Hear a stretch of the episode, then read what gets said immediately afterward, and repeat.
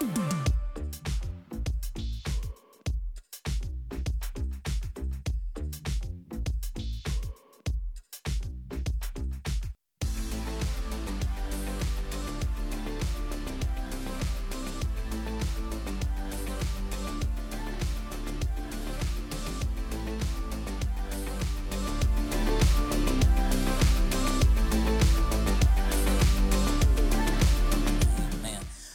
this this morning, I'm my the title of my message is "Why This Waste," and um, Jesus has spoken that the story of what Mary has done for him and preparing him for his burial, that it would always accompany the gospel. And so, my heart's desire this morning is to call everybody in this room to more. It is to inspire you to respond rightly to the Lord with your life. And so this passage I'm referring to can be found in Matthew 26 and Mark 14. This is if you're taking notes, you should take notes. Praise God. And in John 12. Um, but I'm going to read it this morning right now out of Matthew chapter 26. So as you turn there and find it on your Bible app, you should know that I want to focus on three types of people today because in this passage, there's three characters that I think every person in this room ranks with or identifies with now or at some point in your life. And so that's Judas, that's the disciples, and then there's Mary. And, and we want to look at how they all in that moment responded to the Lord, right? We all, everything you do with your life is in response to who the Lord is. Does that, does that make sense? I could tell you that Jesus loves you and that he dies for you and you can respond. You can submit your life to him or you can do what you want to do. Everything in life requires a response and choosing rightly. So we're going to look at what that looks like today through the lenses of these three characters in the Bible. So Matthew chapter 26, starting at verse 6, it reads, While Jesus was in Bethany in the home of Simon the leper, a woman came to him with an alabaster jar, a very expensive perfume, which she poured on his head as he was reclining at the table. When the disciples saw this, they were indignant. Why this waste? They asked. This perfume could have been sold at a high price and the money given to the poor. Aware of this, Jesus said to them, Why are you bothering this woman? She has done a beautiful thing to me. The poor you will always have with you, but you will not always have me. When she poured this perfume on my body, she did it to prepare me for burial. Truly, I tell you, wherever this gospel is preached throughout the world, what she has done will also be told in memory of her. Then one of the twelve, the one called Judas Iscariot, went to the chief priests and asked, What are you willing to give me if I deliver him over to you? So they counted out for him 30 pieces of silver. From then on, Judas watched for an opportunity to hand him over. Before I, I, I want to give some context, and before I jump into talking about Judas, I want to address this alabaster box. Like, what is an alabaster box? What makes it so special? Well, an alabaster box is, or jar, is just, alabaster is just a type of stone. It's a very soft stone that can easily be carved and pretty things can be put on it. But traditionally speaking, in the Jewish culture, this will get you excited if you if you if you're tracking with me. When a young lady was coming to the age where she was ready to be married, her family would go and they would get this alabaster jar and they would fill this alabaster jar with oils and perfumes and ointments and the idea was to have this alabaster jar as heavy as you can make it. So you didn't go and buy 16 ounce alabaster jar. No, you went and got, you said, give me the biggest alabaster jar I can have because we're going to fill it up. And the idea is the heavier the alabaster jar, the, the bigger the dowry would have to be, right? So if I'm marrying off Cody J, that's my little girl, I want a big dowry. So praise God because she's worth it. So I'm going to, on my end, do the work and I'm going to put all these it's precious oils and ointments, and I'm gonna make this jar really, really heavy. Well, then here comes a guy who says, I want you to be my wife. And um, if she accepts his proposal, when she accepts his proposal, she takes that jar and she breaks it open on his feet. So y'all, when you read it, you just think, oh, she did it. So when Jesus went to the cross, the streets, they smelled like perfume and oil. But no, this is, it's, it's intimacy. This is, this is, it parallels with Ephesians 5 when Paul talks about this mystery. I'm talking about a man and his wife, but the mystery is Christ and his church. Christ and his bride. So when we when we read this, I know some of the guys, some of the the manliest man in here, you're like, I'm not breaking my oil on some dude's feet. I don't care if he is Jesus Christ. That's not what we're talking about. We're talking about you are the bride of Christ and he has come and he has purchased you and he has paid a dowry with his life. And so your response of honor to him is to take your jar, your alabaster jar and to break it open on his feet. So then how does that pertain to us? Because we aren't Jewish. We're, we're Gentiles. Well, the alabaster jar is you. It, it represents you. And the oil on the inside, it represents what makes you you. It represents who you are at your core. It is the essence of who you are. It is the entirety of your life. Now, who likes putting on stinky lotion? No, you want your lotion to smell good. Well, here's how you get good smelling fragrance, good smelling aroma. That fragrance is molded by the choices that you make. That aroma, we all are an aroma unto Christ. Second Corinthians chapter 2 verse 15 paul talks about that. You are are an aroma to christ. And so when you make a choice we all have choices. Every day i'm going to live for god i'm going to honor god. Well then to god you are the sweet smelling aroma of christ. There's one thing that smells good to god and that is christ. So when i choose to live according to the word of god i smell like christ. Well what do you think if i don't choose like choose to live according to the word of god? I stink to God. I, I don't smell like Christ to him. And so even the Bible talks about Jesus had to learn obedience by the things that he suffered. When you look at the account in the Garden of Gethsemane, Jesus did not want to go to the cross. He knew that pain and suffering awaited him. This is why he had to go pray three times. He had to go and wrestle his will to the ground. And he says, okay, I'm going to make the choice I'm going to obey and I'm going to go. Why would it be any less for us? I'm going to make the choice and I am going to obey. And see, obedience is proven by what we do with the choices that are given to us. The aroma of your life, I'll say it one more time, it is molded by the choices that you make. Amen. So let's talk about Judas. Here's what Judas represents. Judas represents a believer in name only. Judas represents a believer by association. Now, Judas witnessed miracles. Judas saw many people give their lives to the Lord. Judas raised more people from the dead than any per- person in this room. He cast out more devils than any person in this room. And here's the truth is Judas was still loved by Jesus. Judas was still chosen by Jesus. Judas was never less than the other 12s. Judas was still at that table that we see in Matthew 26. I'm going to read it to you. It says, when evening came, Jesus was reclining at the table with the 12. God doesn't mince word. If he meant the 11 plus the betrayer, it would have said that with the 12. And while they were eating, he said, truly, I tell you, one of you will betray me. They, very sad, they were very sad and began to say to him, to him, one after the other, surely you don't mean me, Lord.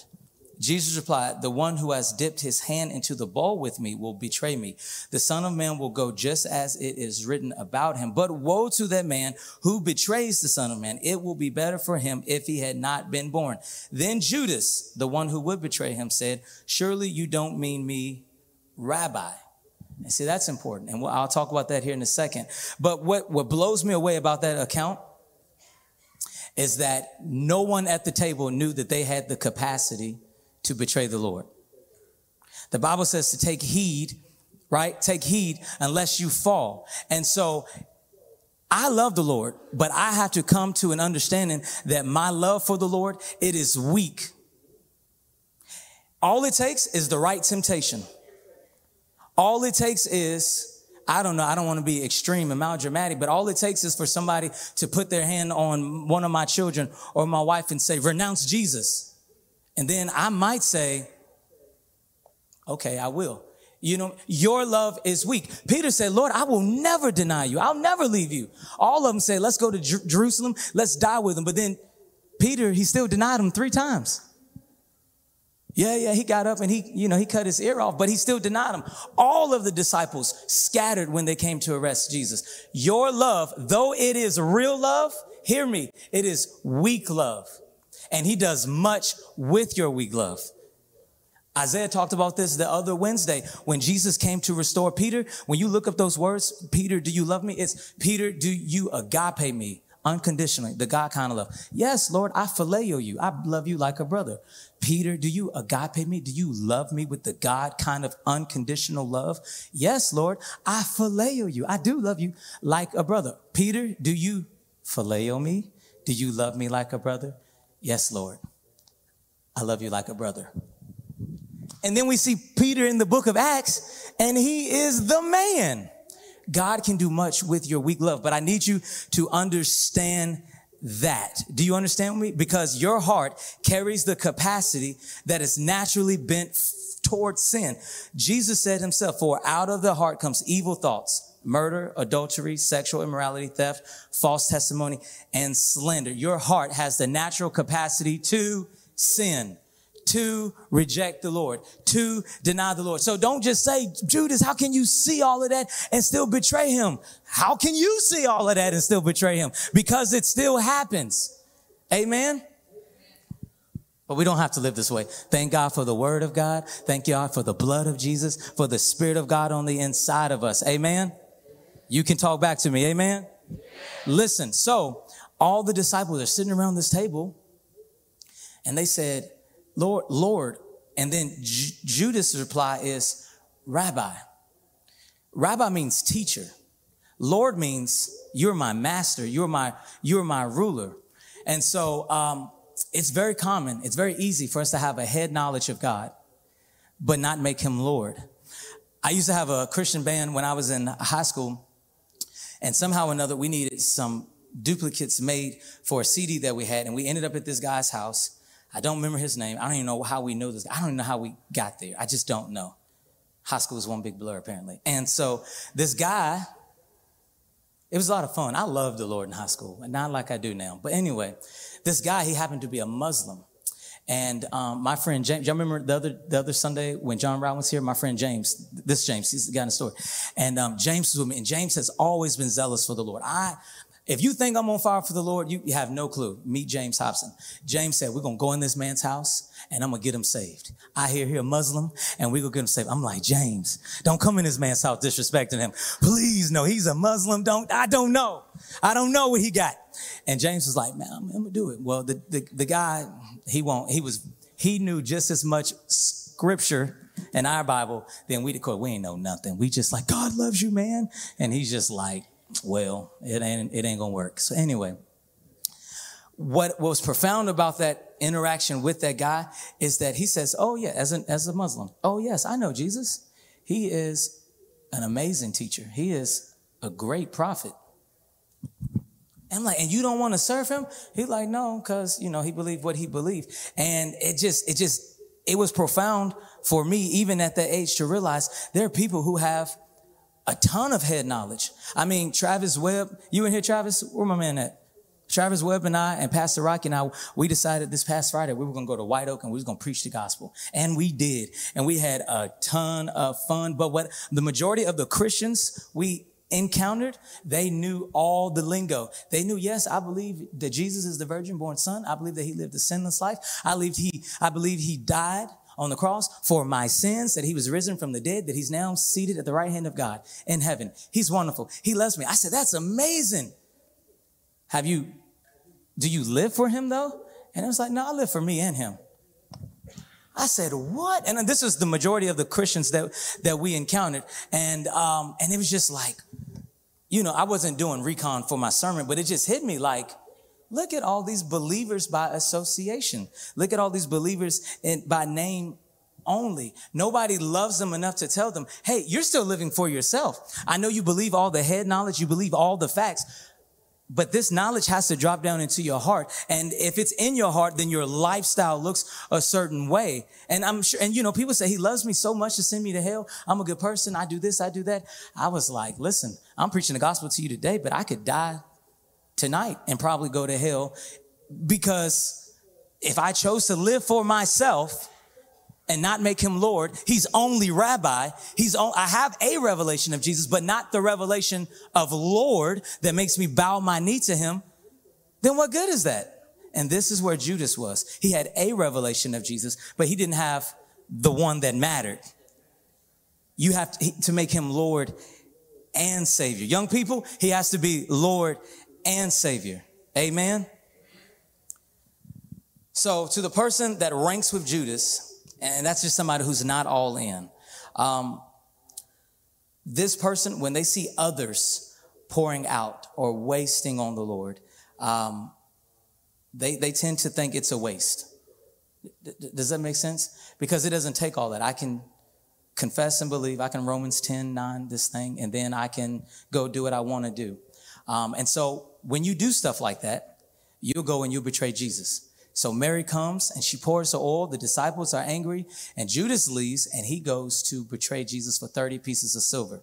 You don't have to go there, but I want to read this to you. Exodus chapter 21 verse 32 says, if the bull gores a male or female slave, the owner must pay 30 shekels of silver to the master of the slave and the bull is to be stoned to death.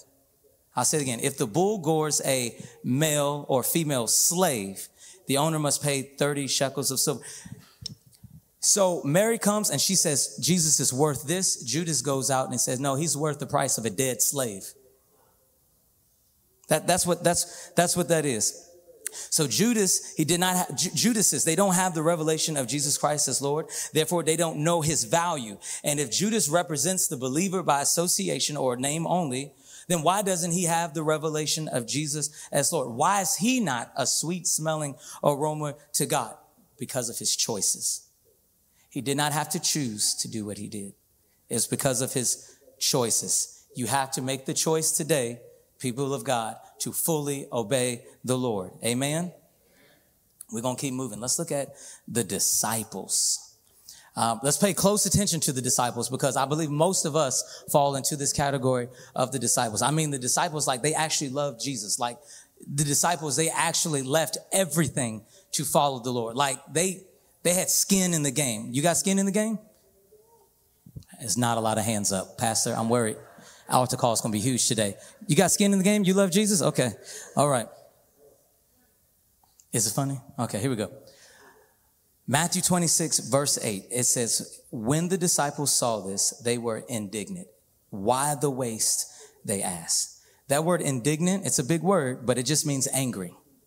And these are synonyms for angry. They were annoyed, these are people who love Jesus. And this woman comes and she's serving the Lord. She's worshiping the Lord. And those that love the Lord, the disciples, they were angry. They were annoyed. They were furious, heated, incensed, irate, livid, mad, resentful. They were scornful. They were boiling, bent out of shape, displeased, fuming, PO'd is what one synonym said, wrathful. And they were seeing red. You get the picture? How angry they were? Like they were they were mad. That's the, that's the equivalent of somebody who comes into a local church and they've been forgiven of much and therefore they love God much. And we go, it don't take all of that. They don't have to lift their hands that high. Oh yes, I love the Lord. But no, you are just, you're falling right in rank right here with the disciples and how they responded to the Lord in, in, in that moment. Does that make sense? And so the disciples, they thought that this perfume was not being used for its intended purpose. I've already told you what the original purpose of it was. So they thought it wasn't being used for its intended purpose. And I have this saying that I say to my boys all the time. When you don't understand the purpose of a thing, you will misuse it. A shoe is not meant to hammer in nails. Somebody gonna get hurt. Does that, does that make sense? Uh, a picture frame off the wall is not used to play baseball with. Something is gonna get misused, abused, and hurt. And so this is what the disciples fell into. They didn't understand it's the, the, the purpose. And so we have to ask ourselves, what is the purpose of Christ in our life? To you personally, as an individual, what is the purpose of Christ in my life? And does Christ actually add value to my life? Does that make sense? So here's an example. Let's make it practical. If I am in need of healing, and I get this revelation that Jesus is a healer and he can keep me in divine health. Oh, that's the purpose of Christ in my life. If I am somebody who is bound up in addiction and my life is lived in this, in these cycles where I'm doing well and then I'm not doing well, well, I need a deliverer. And so Christ in my life, when I make that personal, when I start to live my life with that revelation that Jesus is my deliverer, then that is the purpose of Christ being fulfilled in my life. Does that make sense? So you have to ask yourself, when you came to faith in Jesus Christ, what is it that he delivered you from? What is it that he saved you from? Because if you are ungrateful, if you are unthankful, if you should forget all that the Lord has done. That's why I love that song. I'm still overwhelmed by your goodness. After all these years, you might have been walking with the Lord for 45 years, but after all these years, I'm still overwhelmed because I know how bent on hell I was. I'm still overwhelmed because I know that without him, I would be in the pit. Thanks be unto God. He's redeemed my life from the pit we have to realize that you know how people say, um, now that you know better, you got to do better? I can make that real spiritual. I can say that you're supposed to live at the revelation of God that you have. So if you know better, you got to do better. Right there, right there. Meet me in the middle. If you know better, you have to do better. And so the disciples thought that pouring oil on Jesus was not the best use. And this is still a prevailing attitude among many believers today. No one could, would ever audibly confess that Jesus isn't what you just wouldn't say that out loud. We'd stone you. But we do confess that with our actions. We pick and choose what we will give to the Lord and when we'll give it to the Lord and how we'll give it to the Lord. Jesus says, the people honor me with their lips, but their hearts are far from me. They worship me in vain and their teachings are merely human rules. I want to introduce to you this idea of selective sacrifice versus a lifestyle of sacrifice. Selective sacrifice, or a person who lives like this, um, they pick and choose what they do and what not, and what they won't do. Like I, they choose. It's they will choose themselves every time. So I have a choice to lift my hands in worship, or I don't. Well, I'm gonna choose to not. I have a choice to go out and share my faith, but I'm not. I have the choice to wash the dishes for my wife, but I'm not. Selective sacrifice. It's all about you. And then there's the lifestyle of sacrifice. And this person, they constantly examine and they acknowledge the worth of Jesus and they live in response to his worth. So I don't feel like washing dishes, but you know what? Jesus is worth it. I don't feel like getting up early to seek his face, but Jesus is worth it. I don't feel like walking white oak on a Friday night and it was hot. But Jesus is worth it. I don't feel like coming to church on time, but Jesus is worth it. I don't feel like reading my Bible, but Jesus is worth it. I don't feel like giving money to that panhandler because who knows what he's going to do with my money. It's not about him. Jesus is worth it. The lifestyle of sacrifice constantly examines and acknowledges the worth of Jesus. You don't look at your wife and say, you're not worth it because it doesn't matter. The worth of Jesus, I'm gonna wash dishes. Does that make sense what I'm saying? Praise God. This type of living makes you look at the life of Jesus, which is the way of lowliness, humility, servanthood, and selflessness, and prompts you to give your best in that moment, in that moment, to the Lord and to others. So Matthew 16, verse 21 through 23. I want to just, it's, an example to pull, bring it all together. Um, this is where uh, Peter has the revelation of Jesus as Lord. It says, from that time on, Jesus began to explain to his disciples that he must go to Jerusalem and suffer many things at the hand of the elders, the chief priests and the teachers of the law, and that he must be killed and on the third day be raised to life. Peter took him aside and began to rebuke him. Never, Lord, he said, this shall never happen to you. Jesus turned and said to Peter, get behind me, Satan. You are a stumbling block to me. You do not have in mind, here it is, the concerns of God, but merely human concerns. The person involved in selective sacrifice has merely human concerns.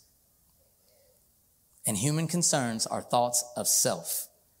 The person living a lifestyle of sacrifice has in his or her mind the concerns of God. Amen. Not too long ago, uh, me and Keisha were putting our, our kids to bed, and um, I, you know, I, we, I had read to them um, Luke 18, just the parable about the, the rich young ruler. And you know the story of the rich young ruler? He says, Jesus essentially says, sell everything you have and come follow me. And the, the guy went away sad. And so um, I looked at my kids and I said, listen, if the Lord asked me and mommy to sell everything and go live in a cave, we would do it. And Levi was like, and he looked over at Keisha and he said, Is that true? She said, Yeah, the Lord said. And then um, I said, You know, and my boys, they do gymnastics. They're really good at gymnastics. And so I said, Hey, if the Lord asked you to give up gymnastics and, you know, do something else, would you do it? And he was like, Yeah, like I would. It's like, Praise God. So then I look at Ryder, and Ryder loves his video games. He loves board games too, but he loves his video games.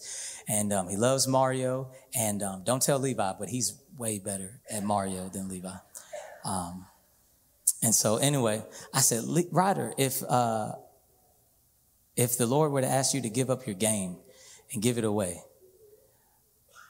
would you? And he, he's laying on the bottom bunk, and I'm looking over at him. So he's looking up like that, and I could see his mind, his thoughts just. And this joker really started to count up the cost, like.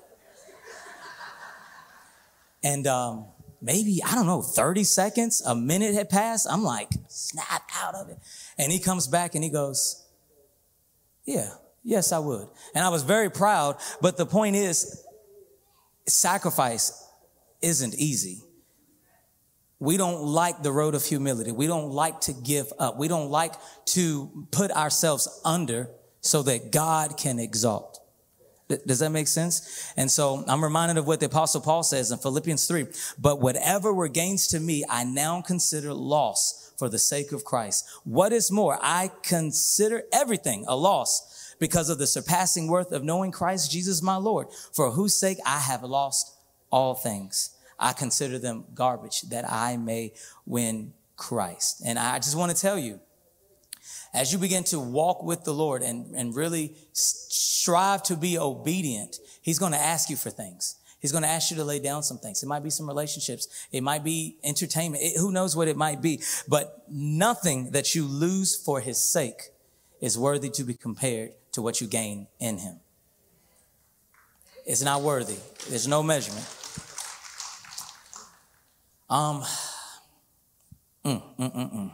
Past some running out of time. Okay, listen the disciples. They loved the lord and they wanted to be used by the lord. And that's and that's what the, the whole issue with the perfume was. This is a waste. And so when we say waste some people think of it in a negative sense but waste could be like in a negative sense like he wasted his entire childhood partying and drinking. It's a negative sense.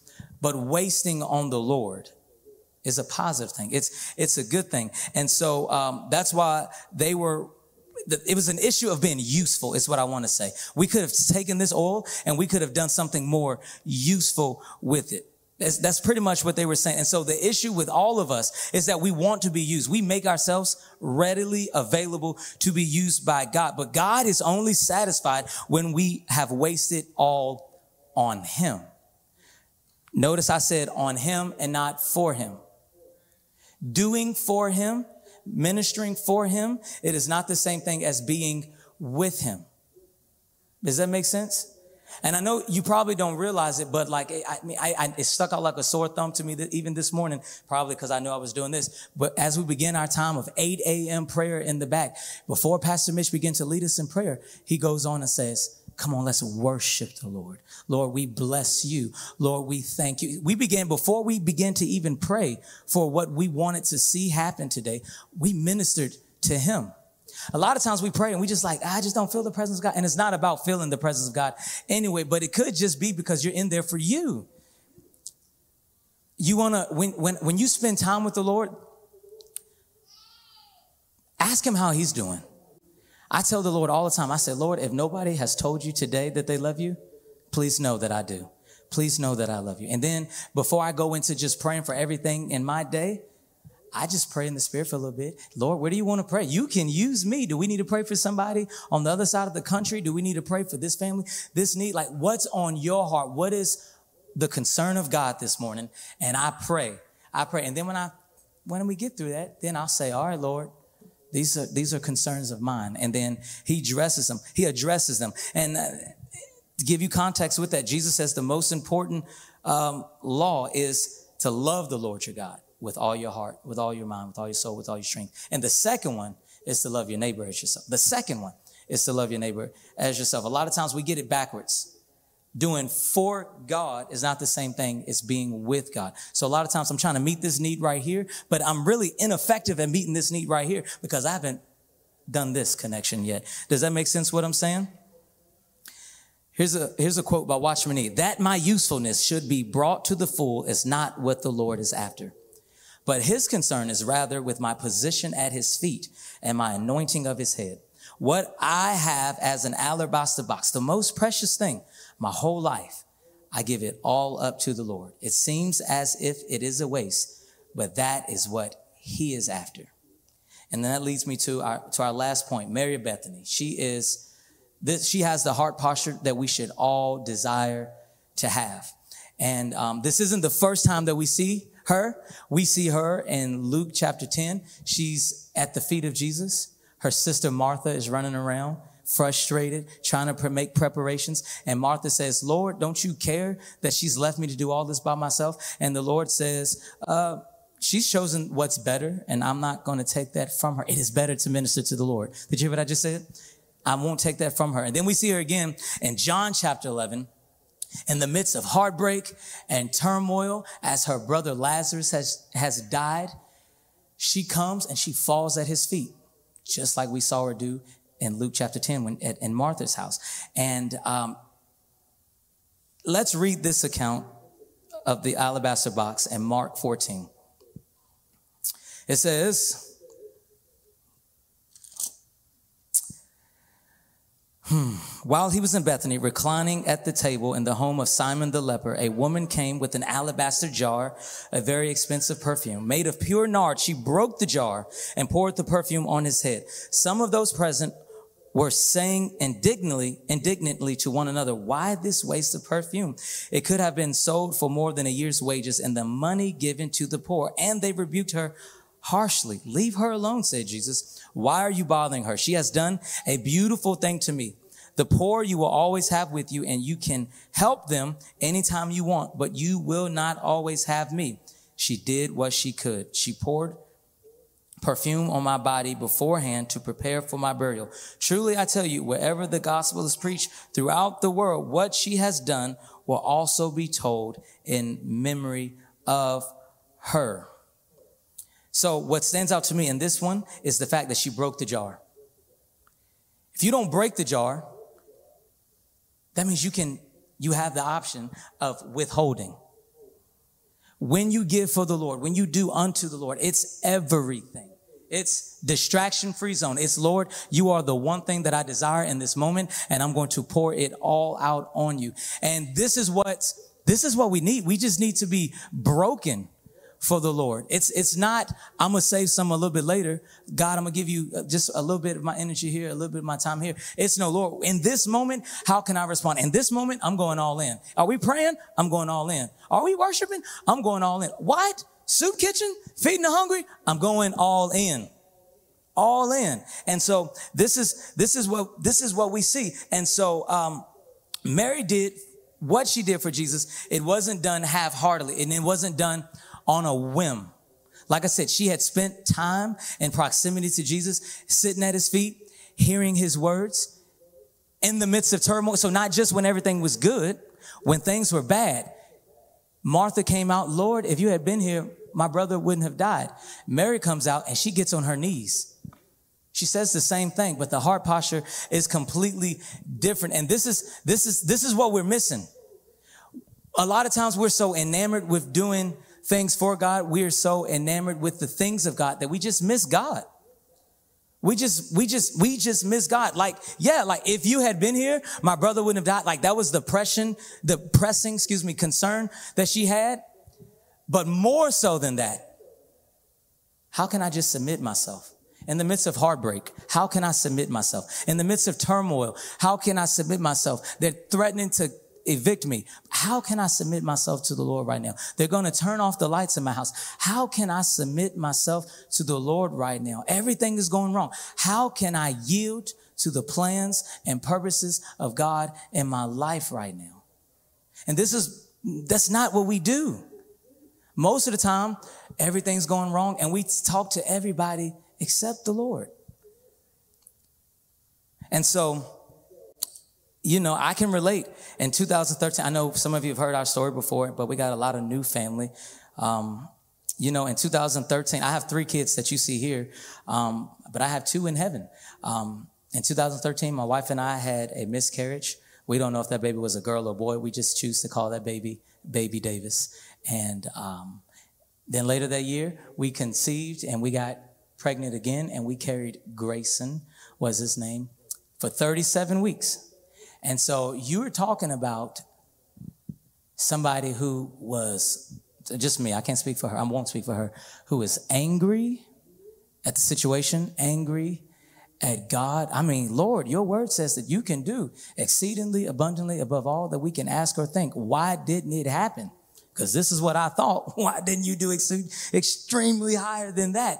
And um, just a time of heartache, just you're talking about just hurt. But what I here's I submitted myself to the Lord, and what I found out is that the Lord is near to the brokenhearted. And that was enough. It still is enough for me. It still is enough for me. So you're here, and it's not right. Things aren't perfect. You thought your life would look a certain way. By now, you may have lost a spouse. You may have lost your parents. You may have lost children. You may have your life. I don't know. It, but when I found out that he's near to the brokenhearted, not just because I read it, but I experienced it. Now, every hardship I find, I find that I can look back at my life and what he did for me back then and is still doing, but I can look at what he did back then and I can persevere. I can say the purposes of God in my life are much more outstanding than this pain. The purposes of God in my life are far greater than any level of discomfort. The purposes of God being fulfilled in my life, his kingdom coming and his will being done. And whatever it is that he wants to do, whatever small, minute part I can play in it, he is worthy of it.